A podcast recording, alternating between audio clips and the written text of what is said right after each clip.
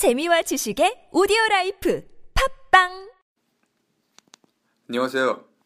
영어 뉴스 매일 10분 세계인입니다.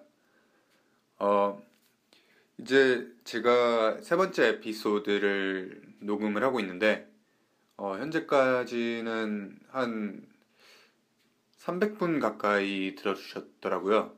어, 이제 조금 더 열심히 이제 매일매일 꾸준히 하게 되면 어, 이제 피드백도 달리게 될 것이고 또 어, 평점도 많이들 공유를 해주셔, 해주실 거라고 믿습니다. 자 시작할게요. 어, 오늘 나온 뉴스는 백혈병에 관한 뉴스입니다. 유전자 조작을 통해서 이제 한 살 여아의 어, 백혈병을 치료를 한다는 그 네이처라는 과학 잡지에서 나온 논문인데 그것이 이제 읽어보다 보니까 흥미로워서 여러분들에게 번역해서 어, 들려드리고자 합니다. 어, 일단은 라일라라는 여자아이의 백혈병을 이제 치료를 하는 과정에 있다라는 건데요.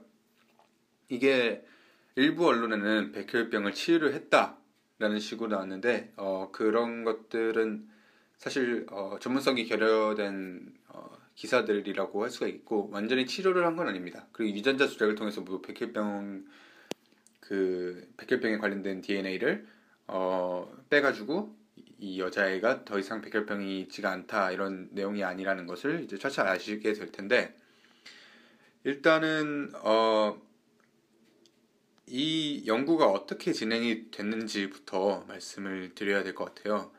먼저 그 와짐 카짐이라는 그 연구원이 있었는데 이 연구원이 수속한 런던의 그 Great Ormond Street Hospital, Great Ormond Street 병원이라는 곳에서 이제 이 백혈병에 관련된 어, 그 DNA들을 이제 변환시키는 기술들을 고안을 해놨어요. 그 정확히 말하자면 DNA 자체를 바꾸는 건 아니고 이 셀들을 바꾸는 건데 그런 것들을 고안을 해냈는데 일단은 임상 실험이 있어야 되잖아요. 그래서 임상 실험을 하기 위해서 한 10명에서 12명 정도의 임상 실험자를 찾고 있던 과정이었는데 그때 이 한 살짜리 여자아이가 온 거예요. 근데 문제가 뭐였냐면 이 한 살짜리 여자아이는 어 모든 가능한 모든 방법을 써봤는데 백혈병 치유를 이제 치유가 불가능하다는 선언이 내려진 상태였고 이제 다른 이제 그 자신이 가지고 있는 그 셀을 기부해 줄 사람이 없으면 어 거의 죽음에 이르게 될 수도 있는 위급한 상황이 올 수도 있는 상황이었는데 어 와짐 카짐이라는 의사가 결단을 내린 거죠. 어차피 이 아이가 지금 시간이 지체돼서 죽을 것이라면 우리가 임상 실험을 하는데 시간을 쏟기보다도 이 여자애한테 한번 해보는 게 어떻지 않, 어떻겠느냐라는 제안을 하게 돼서 어, 허가를 받고 어, 연구를 이제 임상 실험을 임상 실험은 아니었죠. 어, 이제 실험을 어, 하게 됩니다.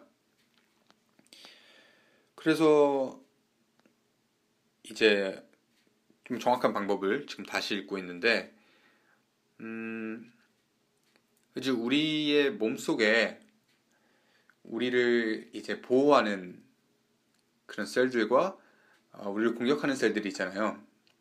우리를 보호하는 그 면역 체계 자체를 일단 한번 무너뜨립니다. 면역 체계 자체를 부셔버려요.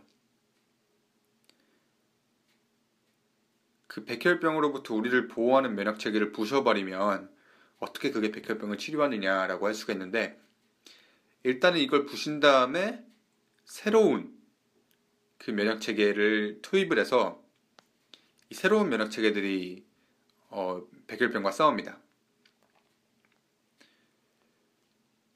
그리고 나서 어, 이제 이것도 역시도 이제 새로운 면역 체계라고는 해도 이게 조금 더 수명이 길어졌다 뿐이지 왜냐면 바뀌었으니까 어 이게 백혈병 그 원인 자체를 없애줄 수 있는 건 아니거든요. 원인 자체는 T셀이라고 이제 T 셀이 자꾸 한국말로 생각이 안 나가지고 자꾸 셀이라고 있- 하고 있는데 이제 T 셀이라는 것이 어, 교체가 되어야 이제 백혈병이 해결이 되는 건데 이 아기는 아직 그것을 기부해줄 사람을 찾지 못한 거잖아요.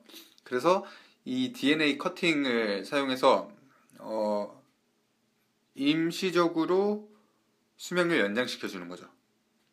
임시적으로 수명을 원- 연장시켜 주는 이제 기술이라는 거고, 그래서 백혈병이 이제 영구적으로 치료가 됐다라는 게 아니라, 어, 백혈병에 걸린 환자를, 어, 어느 정도의 수준까지, 어, 기부자가 나타날 때까지 보호해 줄 수 있다라는 연구였습니다. 어, 5분이 지나서 이 정도에서 마치게 될 것 같은데, 어, 나중에는 조금 더 알아보고 진행을 해봐야 될 것 같습니다. 제가 단어를 몇 개를 알아보지 않고 했더니 이렇게 어려운 논문 같은 경우에는 어 이제 영어 논문들을 많이 읽다 보면 한국말이 어 헷갈릴 때도 있거든요. 뭐 어찌되었건 어 영어 뉴스 매일 10분 세계인이었고요. 다음 주에 뵙겠습니다.